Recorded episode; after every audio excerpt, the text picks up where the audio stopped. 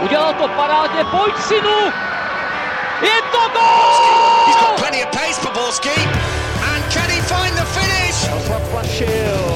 Ale Benevenero, neuvěřitelná záležitost! Teď to chtělo přijedat Karlovi do. Teď to chtělo o chviličku dřív. Heinz,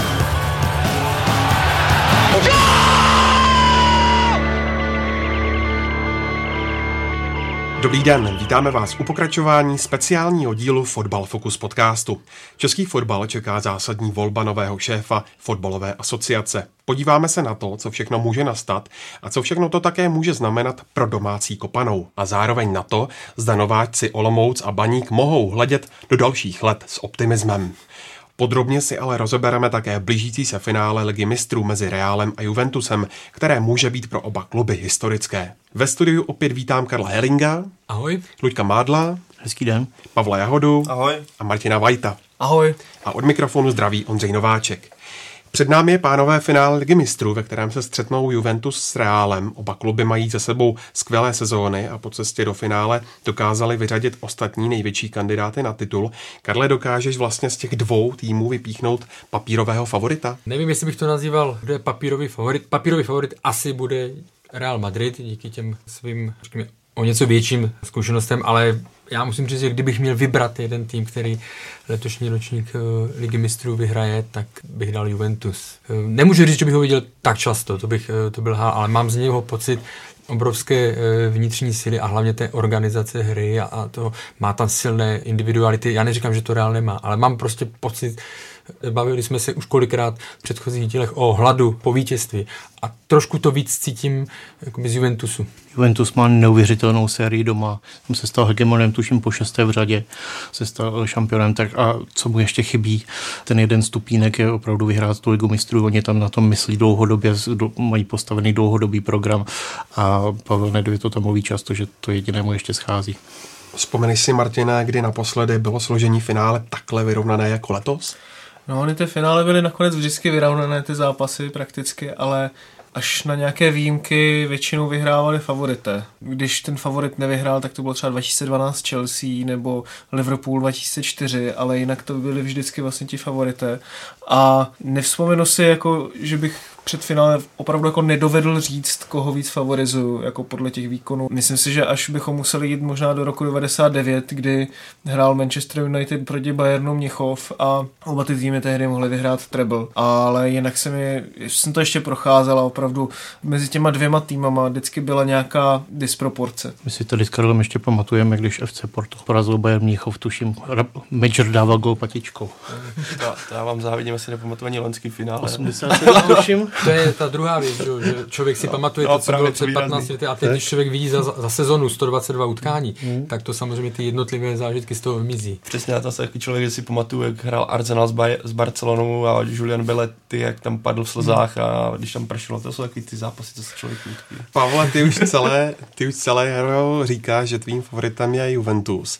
V čem pro něj to finále bude jiné než celá ta cesta ligou mistrů? já jsem rád, že právě Juventus tam došel, že pra, přesně to, co jsi řekl, že jsem to celé jaro říkal, že oni tam došli. A v čem to bude jiné? Bude to otázka jednoho zápasu. Střetnou se podle mě teďka asi dva týmy, které mají největší formu a možná i dva nejlepší týmy současnosti. A já se na ten zápas strašně těším. A v čem prostě je- hraje se v Cardiffu, nehraje se doma, bude se hrát na jeden zápas a střetávají se takové týmy, jaké se střetávají. Taky Juventus nepotkal takový tým úplně, nepotkává si pravidelně v italské lize, jak už tady bylo naznačený, tam dominuje dlouhodobě a víceméně si to kontroluje, ale také proč věřím Juventusu, už jsme se tady o tom taky bavili, ale trenér Massim Allegri, co dokáže takticky, už to ukázal proti Monaku, já si myslím, že to bude hodně podobné, že se pokusí neutralizovat ty křídla, které má Real strašně silný. A Marcelo Carvajal myslím, že se vrátí na to finále, nejsem si úplně jistý a myslím, že by to tak mělo jít. A právě v to věřím plus ta kvalita toho týmu a přál bych to Gigi Buffonovi a že, tady, třeba nic že dodávat to tady můžeme jako tak odlehčit, když jsem, jak slavili teďka ten titul, co se mi strašně líbilo, tak hráči Juventusu slavili v kabině a stříkali po sobě šampaňským samozřejmě, zatímco Buffon si na trávníku kopal s dětmi svých spoluhráčů, kteří tam na něj stříleli a on tam chytal jim balony, což se mi strašně líbilo, jaký on je profesionál, jak už si to dokáže užít tady tohle. Tak když něco vyhrajete po XT No, samozřejmě. To jo, ale to jsem ne, já to, říct, že... já to nesnižuju no, samozřejmě. Jasně, jasně, ale... ale, ale já jsem právě chtěl říct, že na Juventusu je vidět, že i když ten titul vyhrál po šesté v řadě a v podstatě dominuje v té sérii a taky na něm pořád vidět stejný hled po vítězství, že to pořád chtějí opakovat. A ten tým, když jsme se tady bavili o Spartě, jakým způsobem vedená, tak Juventus je neuvěřitelným způsobem vedený. Celá ta klubová organizace a hierarchie, že Allegri se v podstatě musí starat jenom o tu taktiku a je, hráče v podstatě je tam nějaká součinnost veškerých těch jakoby, činovníků a myslím si, že tady tohle je pro ten klub jako takový hrozně důležité a byla to v podstatě ta jeho hlavní cesta nahoru, tam, kde je dnes. Hrozně důležitou roli v Juventusu hraje Pavel Nedvěd.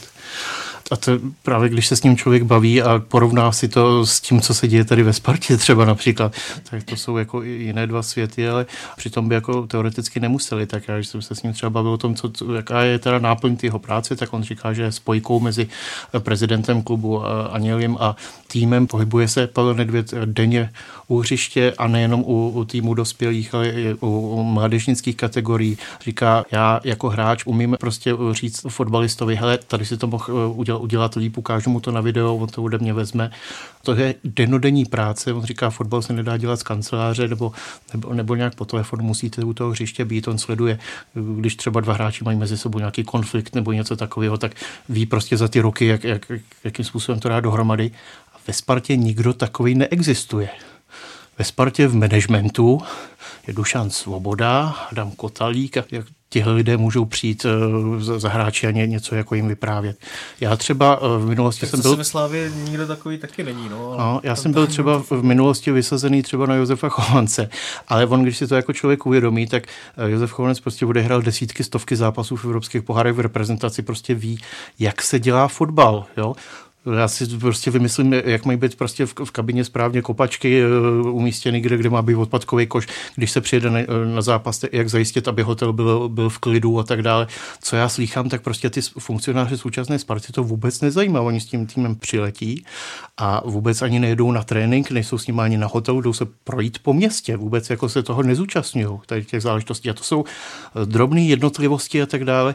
A když to srovnáme prostě s tím, co předvádí Juventusu, a jak vidíme velmi úspěšně Pavel Nedvěd, tak, tak eh, je z toho člověku trochu smutno. To, co Pavel Nedvěd eh, dělá pro Juventus, on navázal tím stylem práce na svoji hráčskou kariéru. On prostě dříč neskutečný a teď si to akorát přenesl do toho, tak jak řekl Luděk, je spousta a jsou to i ty bývalí hráči někdy, kteří, když přejdou do tady těch funkcionářských služeb, tak si to taky někdy usnadňují, někdy až moc řeší na to, že mají ty zkušenosti a tak dále, ale skloubí to tady s tou pracovitostí, s e, reputací, vůlí, no. s tou vůlí. Reprezentativností. Reprezentativní, protože já opravdu to, co dokázal Pavel Nedvěd, byť víme, že tady byl období, kdy nebyl moc oblíbený, kdy si zasloužil i kritiku za e, zachování, protože, ale on z toho, jako kdyby, on samozřejmě dospěl, tak jako většina hráčů. A ta jeho, já když jsem přijel do zahraničí, do Itálie, tak a řeklo se Nedvěd, tak já jsem si připadal, jak jeho pomalu bratranec, protože oni mě ta, s obrovskou úctou ke mně začali, aniž bych si to zasloužil,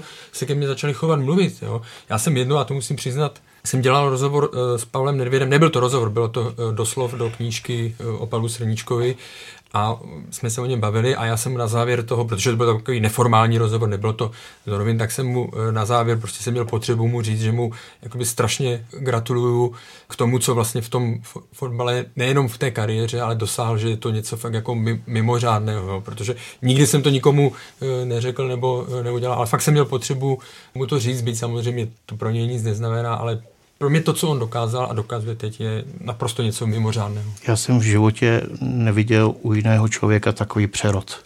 Já si prostě pamatuju Pavla Nedvěda jako 20-letého kluka, který občas byli trochu rozjívený. Já si pamatuju, jak se s, Edu, s Eduardem Poustkou Masérem honili po chodbách tou Prahy jako, jako malí kluci. A teď, když s ním člověk eh, sedí, to je jako kdyby mluvil s ministrem. Hmm, hmm. A on prostě, ale není to tak, že by měl naučených deset vět. On se naučil o fotbale úplně jinak přemýšlet. Oni ho prostě vycipovali, on se dokázal posunout úplně do jiné myšlenkové roviny, což je naprosto famózní záležitost. A tady, tady to padlo, že u nás někteří bývají bílí hráči to vnímají tak, že uh, jdou do té funkcionářské sféry, ale oni to vnímají tak, že tam budou prostě jenom jako facemeni. Eh, že budou chodit hrát na golf a občas tady řeknou něco do televize, ale to prostě tady na to asi nemáme kapacity, aby se něco takového uživilo. Tady se nabízí srovnání s tím, jak to funguje v Německu, kde opravdu v každém druhém Bundesligovém klubu funguje nějaká bílá superhvězda.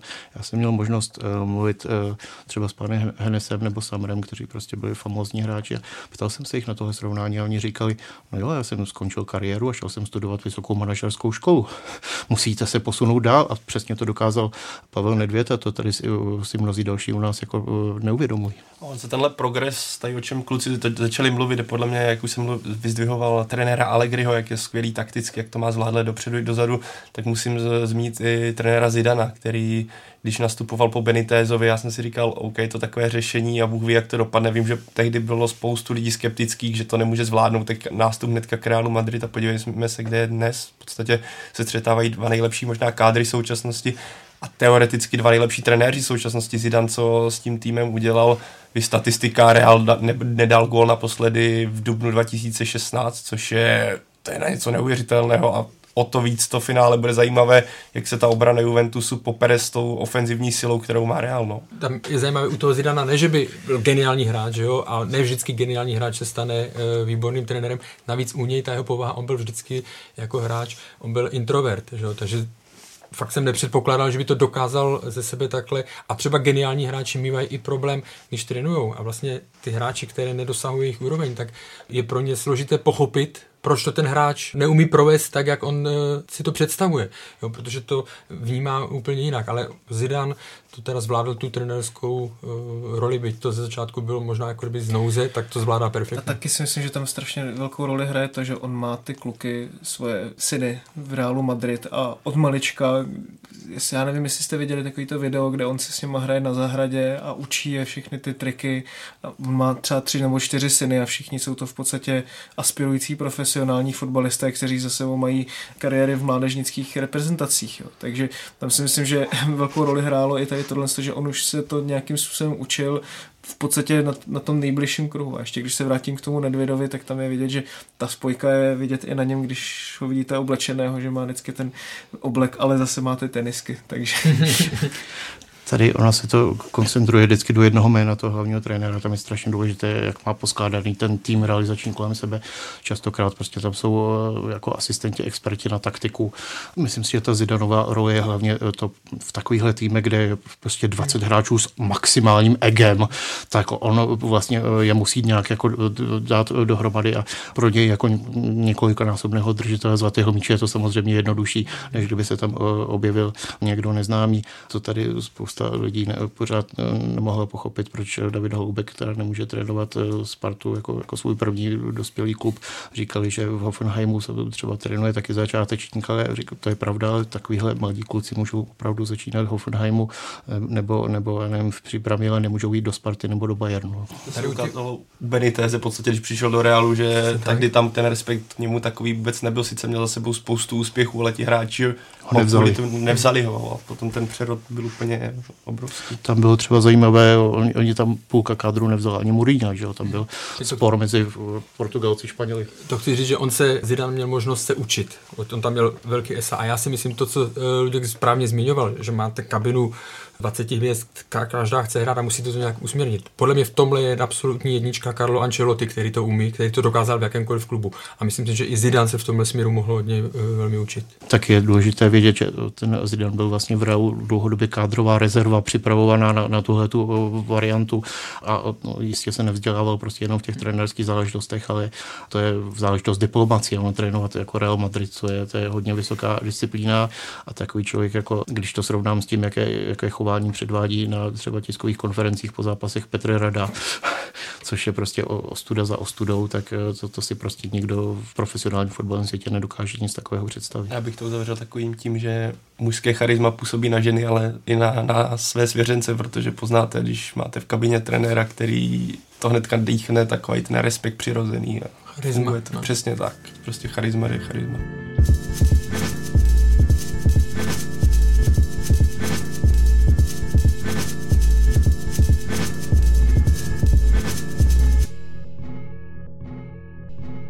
O tom, co konkrétně čekat od Juventusu, jsme mluvili ještě s komentátorem Sportu 1 Michalem Mickou. Ahoj Michale, Juventus má za sebou další parádní sezónu. V čem byl ten jeho šestý titul v sérii a jiný než ty předchozí? Ahoj Martine, ahoj všem posluchačům. V první řadě byl jiný v tom, že Juventus si tentokrát nemusel poradit eh, s tou nepříjemnou herní, potažmo výsledkovou krizí v úvodu. Na druhou stranu je to věc, která mu tehdy neskutečným způsobem pomohla. Juventus po mentální stránce hodně dospěl a Massimiliano Allegri ostatně před tuhle sezonou říkal, že cítí, že ten tým je tak silný, že by mohl atakovat vítězství uh, v Lize mistrů a tým se dostal do finále, což je neskutečná záležitost. Takže pro mě ta poslední sezona byla jiná v tom, že uh, Juventus byl sebevědomý a na hřišti se to neskutečným způsobem projevovalo. A co po herní stránce, jak se to změnilo oproti minulým letům? Uh, Massimiliano Allegri se nebál do toho, jak se říká, šáhnout. Ta největší změna samozřejmě byla v tom, že z tříobráncového systému uh, Juventus přešel na formaci 4-2-3-1 s tím, že do sestavy se v podstatě musel naspat uh, Gonzalo Higuaín, nejlepší střelec uh, loňské sezóny. Z Mária Mandžukiče se udělalo defenzivní levé křídlo. Takže v tomto ohledu změna velká, nicméně výsledkově i co se týče projevů přímo na hřišti, to zase tak rozdíl nebyl. Každopádně Massimiliano Allegri ukázal, že dokáže být nesmírně flexibilní a že to není jenom trenér, který by jel nějaký dlouhodobě zažitý koncept, ale dokáže reagovat eh, na konkrétní zápasy. Myslíš, že dokáže Juventus příští sezónu někdo konečně sesadit? Třeba Inter, který bude znovu posilovat a vypadá to, že ho posílí trenér Luciano Spalletti, nebo si myslíš, že by to mohl být třeba AS Řím, který už je po několikáté v řadě na druhém místě, ale teď bude hledat trenéra, nebo by to mohla být třeba tvoje oblíbená Neapol? Já bohužel nemám takové věštecké schopnosti jako Massimiliano Allegri, ale stát se samozřejmě může cokoliv. Na druhou stranu, já si myslím, že už o tom padlo slovo, Juventus je momentálně tak mentálně silný, že si neumím představit, že by někdo tu sezónu zvládnul lépe. Pokud to někdo bude, tak myslím, že jeden z dvojice HS Řím nebo Neapol. Uh, oba týmy se prezentovaly hodně ofenzivním, produktivním fotbalem v tom uplynulém ročníku, ale jak říkám, myslím si, že, že v tom vítězném charakteru se zatím nedostali na úroveň Juventusu a myslím, že on bude schopen tu šňůru ještě natáhnout. Podívejme se teď přímo na finále Ligy mistrů. Myslíš si, že Juventusu bude svědčit, že nastoupí právě proti Realu Madrid? Myslím si, že svědčit mu to určitě nebude, protože ačkoliv to může znít jako kliše, Real Madrid v současné době patří k nejlepším týmům na planetě a nejproduktivnějším týmům na planetě. Na druhou stranu Massimiliano Allegri umí to své místo připravit na, na konkrétní zápasy, to už jsem také říkal. A bude to, bude to absolutní ultimátní test charakteru pro, pro hráče Juventusu. Uvidíme. Já jim samozřejmě držím palce, protože uh, je to tým, který by mohl určitým způsobem narušit uh, ty poslední ročníky ligy mistrů, které, které měli do jisté míry stejný průběh a jsem nesmírně zvědavý, jak to, jak to přímo na hřišti bude vypadat. V čem si myslíš, že je Juventus silnější než Real? Na co bude klást důraz? Bude asi podle očekávání klást důraz na defenzivu, kde má neskutečnou sílu, neskutečnou zkušenost, ať už je to Buffon, Bonucci, Barcali nebo, nebo Chiellini. Z toho se určitě bude vycházet, protože to je jednoznačně největší přednost. Na druhou stranu v útoku jsou jména jako Iguain, Dybala, Mandžukič, hráči, kteří dokáží z mála vytěžit hodně. A pokud Juventus zvládne defenzivní stránku hry, tak myslím, že od toho se bude odvíjet i produktivita vepředu. Velice důležitou roli ve hře Juventusu sehrává záloha, která možná není tak hvězdná jako před dvěma lety, kdy ve finále Ligy mistrů proti Barceloně nastoupili Pirlo, Pogba, Marquisio a Vidal. Tentokrát se dá čekat, že tady nastoupí Kedira a Pjanic, zbytek sestavy budou vlastně de facto obránci a útočníci.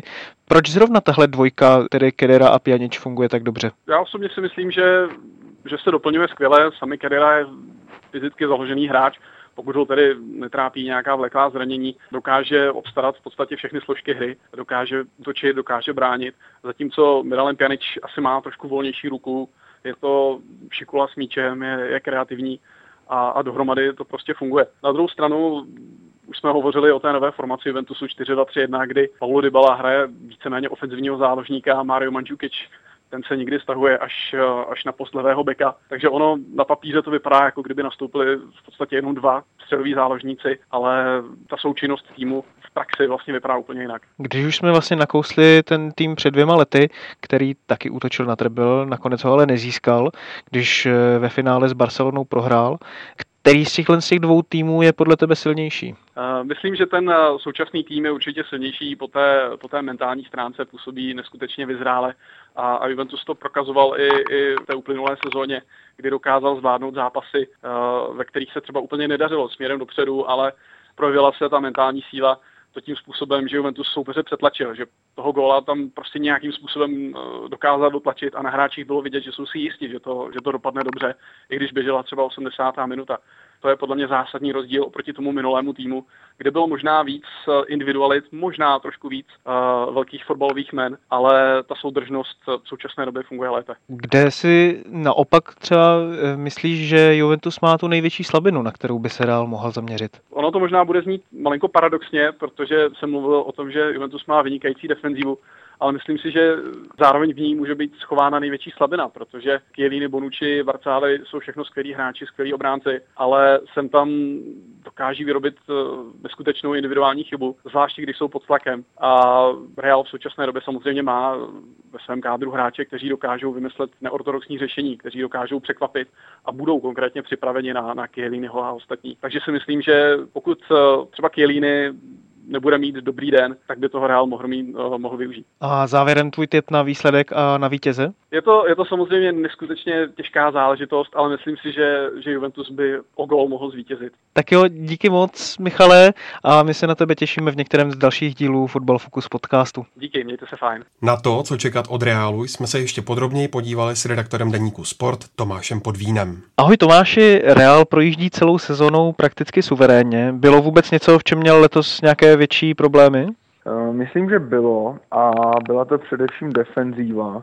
Ono taky Real dostal vize 41 gólů a udržel jenom málo čistých kont a často i slabší soupeři se dokázali proti Realu prosazovat a hlavně si vytvářet poměrně dost šancí spoustu zápasů jakoby Real neměl úplně pod kontrolou. Minimálně to tak třeba část utkání vypadalo. Na druhou stranu díky své ofenzivní a individuální síle většinu z těch zápasů dokázal zvládnout, takže to zase byla na druhou stranu ta veliká síla toho Reálu, ale uh, myslím, že nedá se říct, že by bylo všechno vždycky perfektní, to určitě ne. Kde spatřuješ vlastně největší sílu Reálu, se kterou se ostatní týmy nedokážou popasovat a se kterou by mohl mít problém i Juventus, který hmm. je právě tou skvělou defenzivou e, známý? Jak už jsem zmínil, tak v první řadě je to opravdu až smrtící ofenzíva. A to teď nemyslím jenom Cristiano Ronalda, který se hlavně v závěru sezóny dostal do fantastické formy, ale je tam Karim Benzema,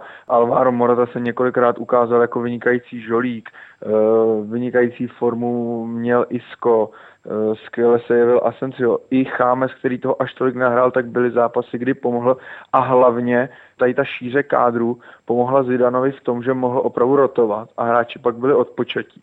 Takže to bych zmínil jako takovou tu zásadní věc. A pokud se budeme už i dívat směrem k tomu finále, tak dlouhodobě si myslím, že Real má největší sílu ve středu pole, ve středu zálohy, kde se výborně sehrála trojce Casemiro, Toni Kroos, Luka Modrič a ve chvíli, kdy je na hřišti ještě Isco, tak je schopný jim hodně pomáhat.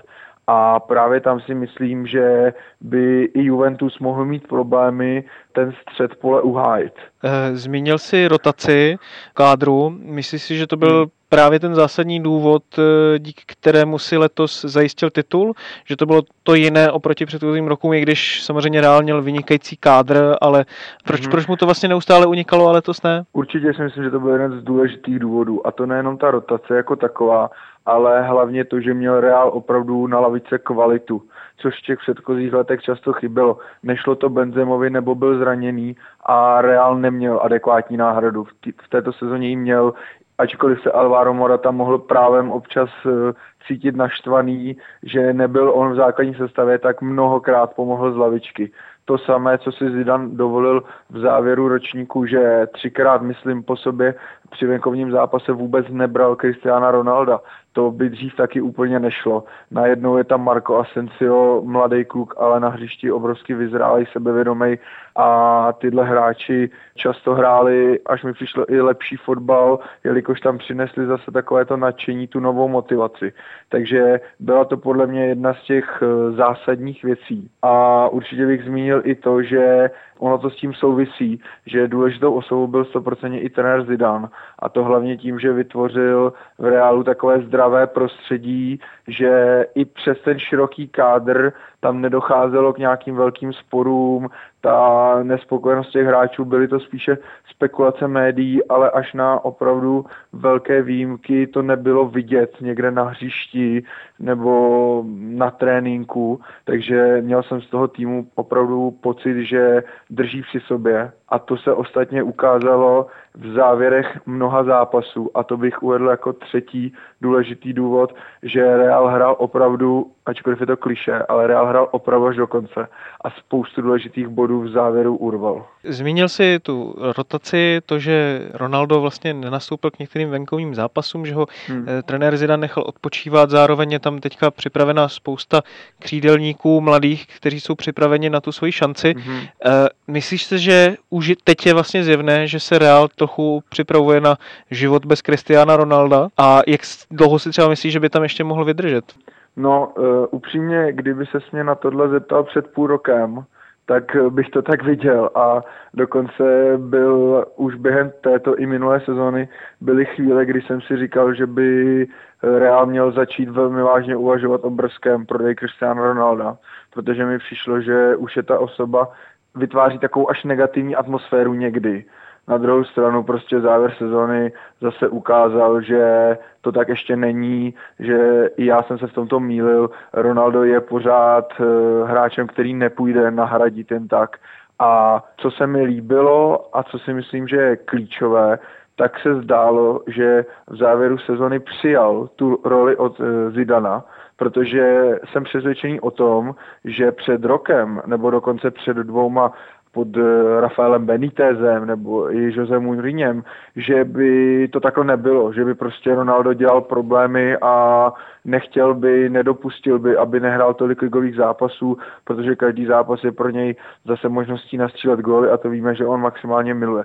Takže v tomto si myslím, že už i třeba vzhledem k tomu svému věku přijal trošku ne menší roli, ale takovou tu roli, že v klíčových zápasech je to o něm, bude hrát furt, ale třeba už si taky někdy může odpočinout.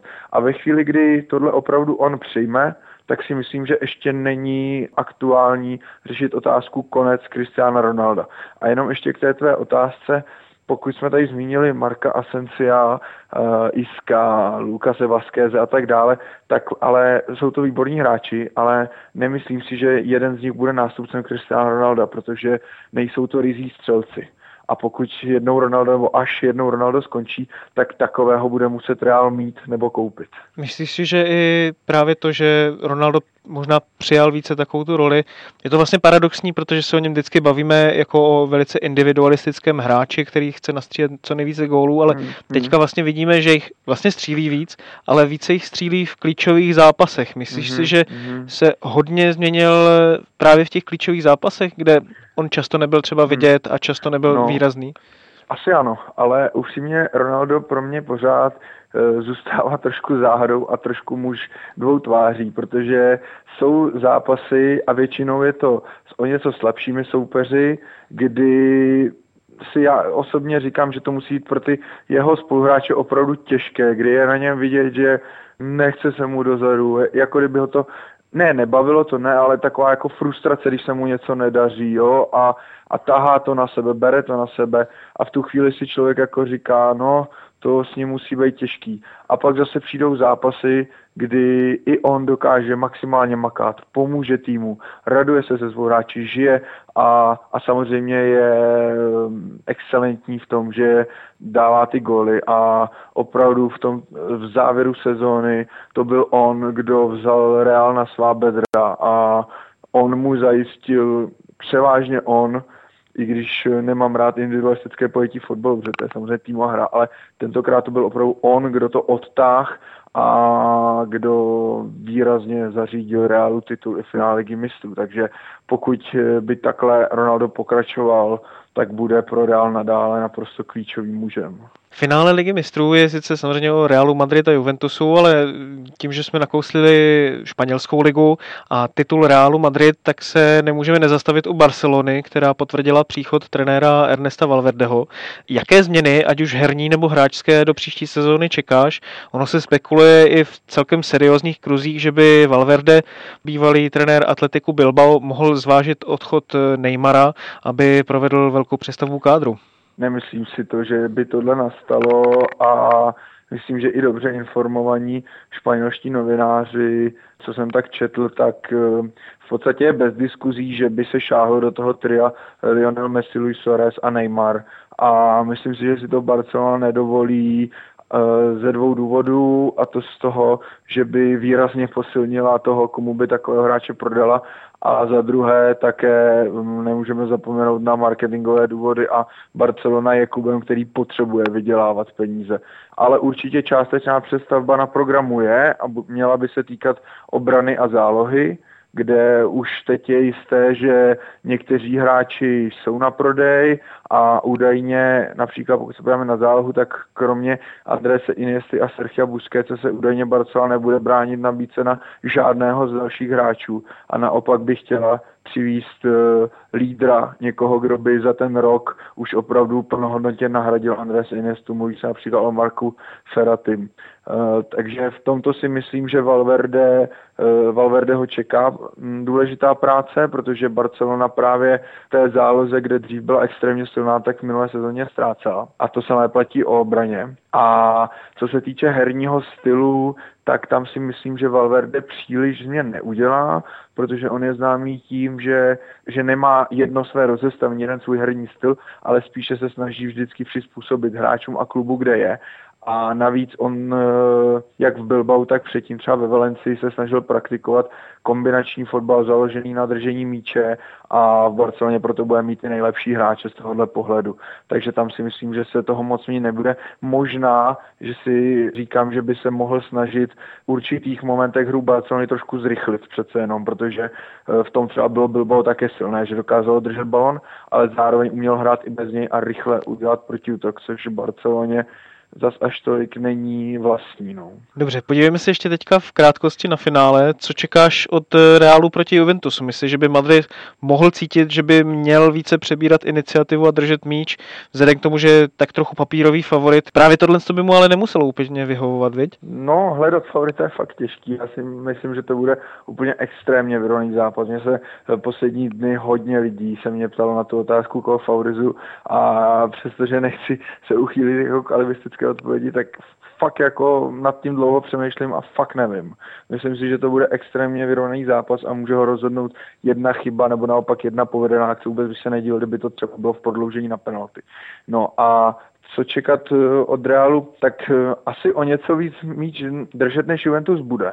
Na druhou stranu Real v této sezóně mnohokrát předal iniciativu soupeři a nebylo to vždy jako souboj s Barcelonou, ale praktikoval to i proti Sevě a tak dále. Ne po celý zápas, ale uměl si najít tu fázi, kdy jakoby se trošku zatáh, nechal hrát soupeře a tam pak se snaží tu obrovskou sílu, co se týče breaku, využít. A myslím si, že protože Juventus má fantastickou defenzivu, to všichni víme, ale na druhou stranu to není tým jako Atletico Madrid, eh, který by se vyloženě zatáhl a spolehal jenom na breaky. Juventus umí držet míč a rád drží míč. Takže v tomto si myslím, že to bude spíš takové přepinkávání si z jedné strany na druhou. Chvíli bude držet míč Real, chvíli Juventus a uvidíme, eh, co na sebe ty týmy vymyslí. Co se týče vlastně základní jedenáctky, stoprocentně zřejmě nebude Gareth Bale, naopak podle všeho se uzdravil Dany Karochachal.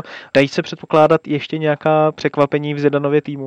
Nedají, ne, ne. Eh, Zidan tohle na velké zápasy nedělá, věří tomu týmu a zatím mu to vychází, takže určitě překvapení nebudou. Co se týče Danyho Karvachala, tam si myslím, že on v základní sestavě bude, že to opravdu vypadá, že se uzdravil, jak říkáš, a co se týče Gereta Bale, tam je to zatím opravdu s otazníkem. Zidan se snažil nebo mlžil, ale myslím si, že i ve chvíli, kdy by Bale byl stoprocentně zdravý, tak by měl nastoupit v základní sestavě spíše Isko, protože takhle to teď Reálu fungovalo a myslím si, že nasazení Bejla hned ze začátku zápasu by byl zbytečný risk. Navíc víme, jak on na tom je, on vlastně 100% zdravý už asi nebude nikdy. Takže já bych to viděl spíš tak, že Bale přece jenom je doma chápu, že ta touha tam bude, ale já bych to viděl tak, že si ho Zidane pošetří a využije ho třeba během zápasu. Ligu mistrů může po čtvrté v řadě vyhrát španělský klub. Juventus byl jediným nešpanělským klubem, který se mhm. během této doby dostal do finále. Sevilla zase před vítězstvím Manchester United třikrát v řadě ovládla Evropskou ligu. Proč si myslíš, že španělské kluby nadále dominují evropskému potažmu světovému fotbalu a mhm. naopak právě španělská reprezentace, která se o reprezentanty z klubů hodně opírá, ta se naopak trápí? Tak eh, já bych eh, hlavně řekl, že Barcelona a Real jsou momentálně nejlepší týmy na světě, co se týče kvality hráčů. A až za nimi vidím momentální Juventus, ten z letošní sezóny, a Bayern Mnichov, a až pak jsou podle mě anglické kluby. Takže si myslím, že na prvním místě, co se týče Barcelona Realu, je opravdu ta kvalita. Na druhou stranu uznávám třeba u anglických týmů, že to komplikuje i ten náročný program. Co se týče Atletika Madrid, to je takový trošku výjev, eh, protože oni šli pod trenérem Simonem neskutečně nahoru a je to tím, že si našli svou identitu a našli cestu k vítězství. A co se týče mm, Sevy a Evropské ligy a dalších týmů, tak tam si obecně myslím, že španělské týmy mají velkou individuální kvalitu že i když bude hrát poslední Granada na půdě Realu Madrid, tak eh, ta technická stránka těch hráčů, oni si dokážou dát několik přidávek, oni dokážou udělat hezké kombinace. A to asi na tu Evropu platí. A pokud se bavíme o té reprezentaci, tak tam bych řekl, že je důležité připomenout, že to není zas tak dlouho, kdy Španělsko totálně dominovalo, takže to není nějaký jev posledních 20 let, ale pokud se bavíme o těch posledních letech, tak já sám jsem trošku překvapený z toho, jak oni nejenom, že se jim nedaří výsledkově, ale i herně to šlo výrazně dolů. A jejich největší slabinou Španělska v tuhle chvíli, nebo za ty poslední roky je, že tam chybí ten opravdový kanonír, jako byl David Villa nebo svého času Fernando Torres protože ten tam momentálně není. A pokud se podíváme na ty týmy, o kterých jsme mluvili, Real Madrid, Barcelona, Atletico, tak nejlepší střelci jsou tam cizinci. Takže asi tam bych viděl ten největší problém současného Španělska. A ještě, když se vrátím Realu, ten se může stát prvním týmem od AC Milan v roce 1990, který může vyhrát pohár mistrů evropských zemí, potažmo vlastně dnes už ligu mistrů po druhé v řadě. Nepovedlo se to ani Barceloně pod Guardiolou, ani dalším velkým týmům, takže kdyby se to Realu podařilo, kam ho vlastně řadíš na nějakém pomyslném historickém žebříčku? Hm, tohle je hrozně těžký a ne, nemám to moc rád, protože za prvé jsem eh, velkou většinu nebo značnou část těch historických týmů nemohl výdat naživo. Eh, neměli jsme o nich tak podrobné statistiky a ukazatele, jako máme dnes, hráli úplně v jiných podmínkách. To vlastně byl jiný sport, takže eh, v tomhle, v tomhle to opravdu nevím, ale co vím, tak to je to, že v tuhle chvíli je Real opravdu po letech evidentně zdravým klubem. A to teď nemyslím jenom ekonomicky, což taky, ale hlavně tím ovzduším, tou atmosférou, tím, že opravdu je to trenér, kdo má hlavní slovo, což v reálu prostě nebylo vždy zvykem. A trenér má jak respekt hráčů, tak respekt prezidenta a to je v reálu naprosto klíčová věc. A proto ho řadím samozřejmě velmi vysoko, ale těžko ho srovnávat s Di Stefanovou érou. Dobře, závěrem se tě ještě zeptám, stejně jako Michala předtím, tvůj tip na výsledek a na vítěze. Dobře, tak eh, já si typnu, že půjdeme do prodloužení. Buď po remíze 0-0 nebo po remíze 1-1. A v prodloužení rozhodne Cristiano Ronaldo. Takže Real Madrid 2-1 po prodloužení. Dobře, dobře. Tak jo, díky moc Tomáši a těšíme se na tebe v některém z dalších dílů Football Focus podcastu a, a hlavně si moc užij finále Ligy mistrů. Díky moc a taky se těším. Čau.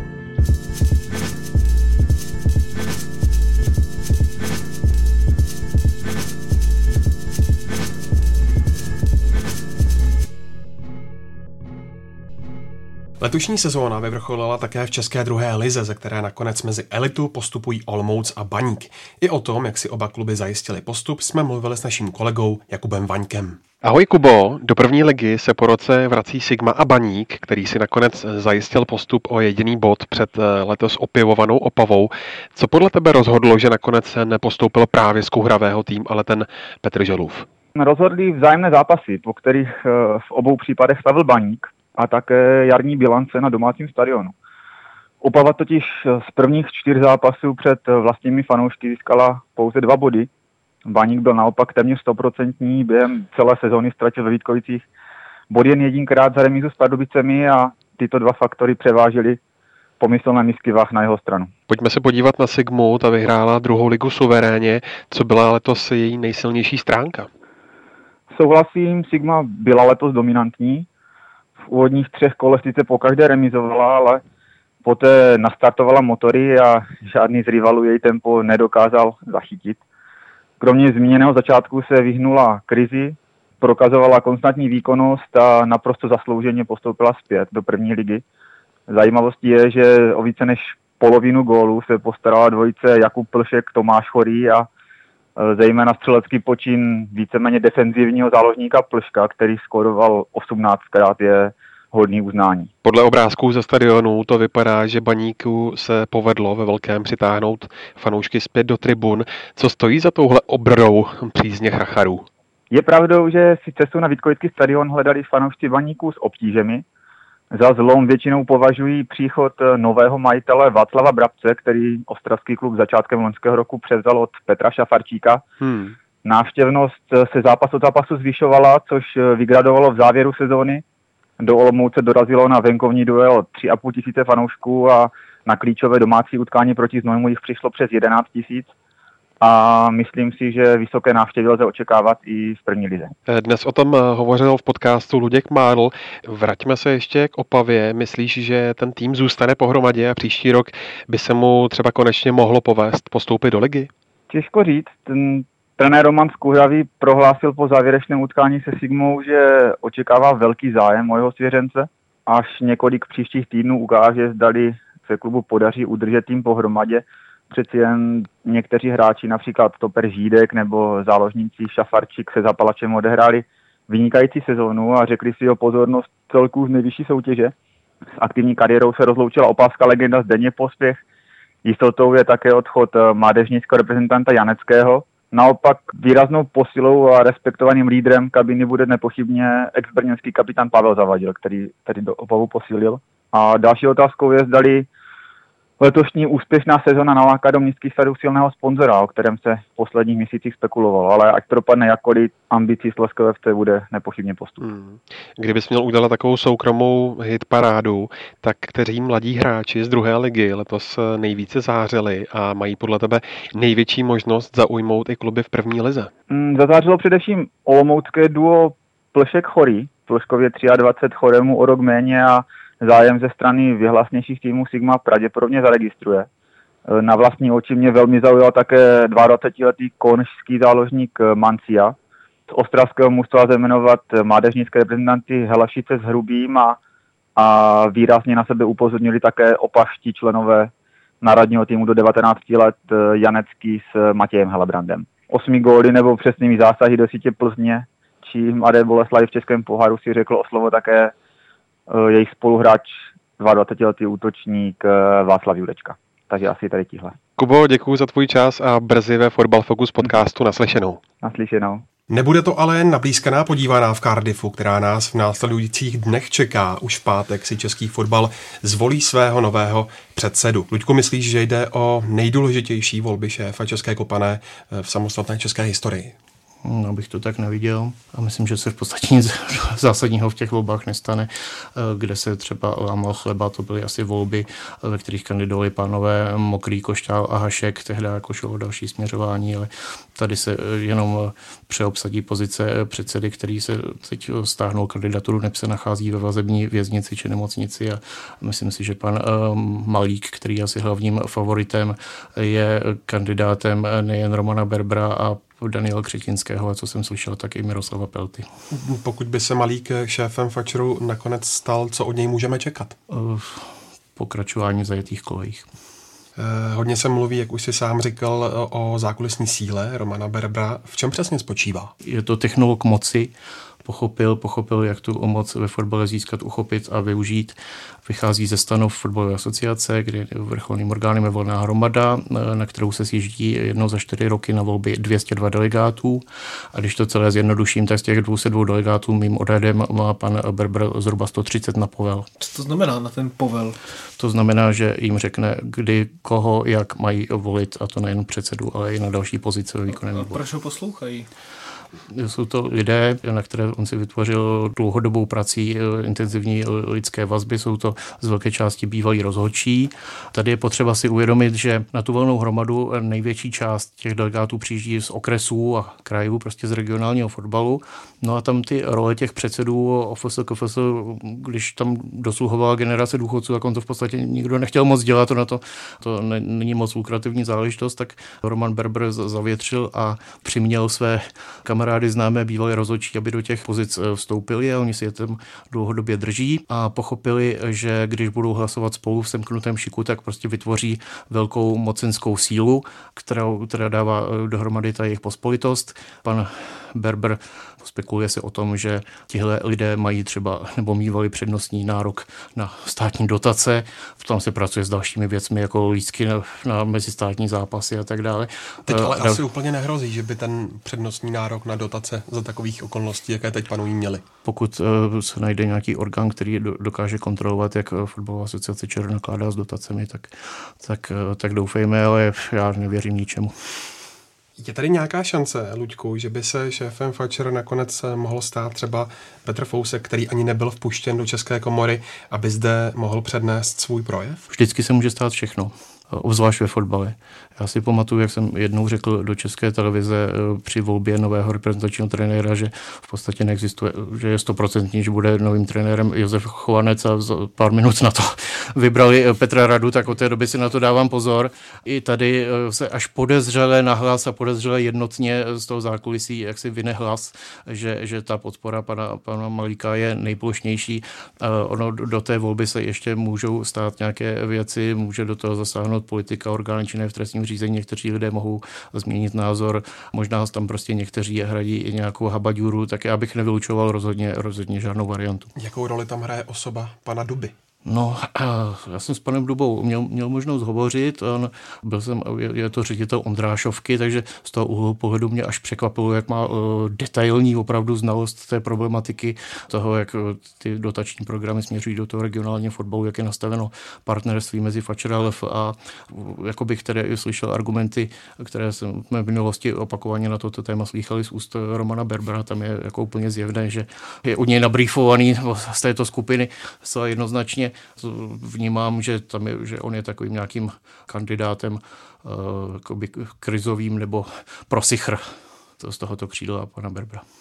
Možná i proto je pan Duba ve svých vyjádřeních tak konfliktní. Tady je možná teda nějaká paralela s tím, že pokud je uh, hlásnou troubou pana Berbra, jako že bych se tomu nedivil, tak, tak by to asi tak odpovídalo. No.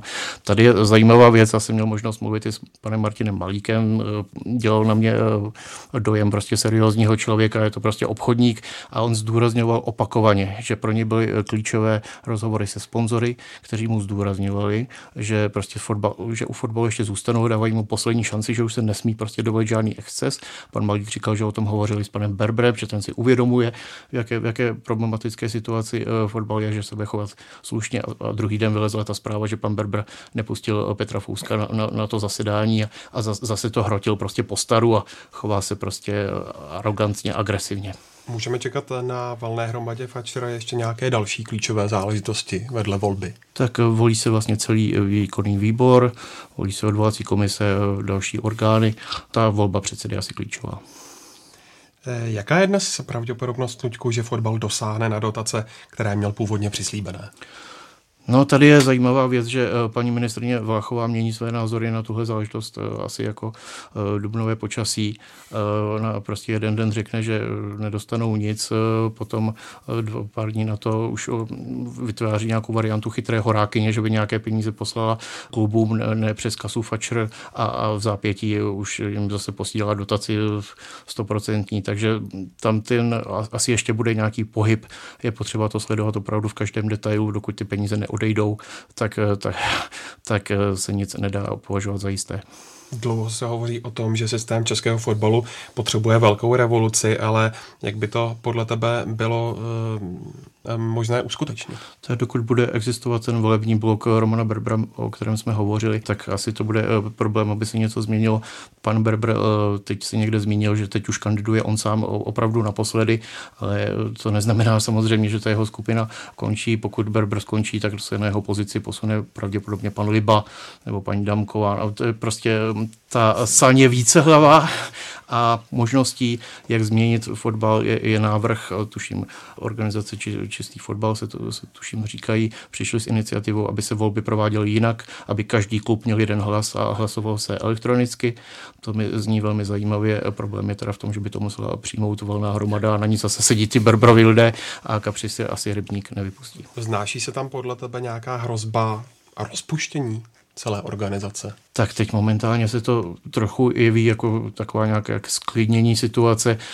Ehm, to rozpuštění eh, připouští eh, zákon v souvislosti s tím, že Fotbalová asociace ČR je jako právnická osoba jedním z obviněných subjektů v té kauze eh, pana Pelty a tam skutečně možnostmi trestu jsou i rozpuštění té organizace, případně zastavení státních dotací až na 20 let. Tak to je z tohoto týdenního speciálního vydání Fotbal Focus podcastu vše. Já jenom připomínám, že páteční valnou hromadu budete moci sledovat v online přenosu na webu čtsport.cz a v sobotu o 20 hodin a 15 minut na programu ČT Sport a webu čtsport.cz také finále Ligy mistrů mezi Juventusem a Reálem. Tímto týdnem letošní sezóna pro Fotbal Focus podcast rozhodně nekončí. Můžete se těšit na další díly k hodnocení celé letošní sezóny, klíčovému zápasu české reprezentace o mistrovství světa proti Norsku, k Euro 21 nebo poháru FIFA. Do té doby nás, milí posluchači, nadále sledujte na stránkách ČT CZ nebo fotbalfocus.cz a také nás můžete odebírat na Soundcloudu, v iTunes nebo dalších podcastových aplikacích. Samozřejmě budeme také rádi za jakékoliv vaše připomínky, dotazy či náměty. Děkujeme za vaši velkou přízeň, pozornost a u příštího dílu zase naslyšenou.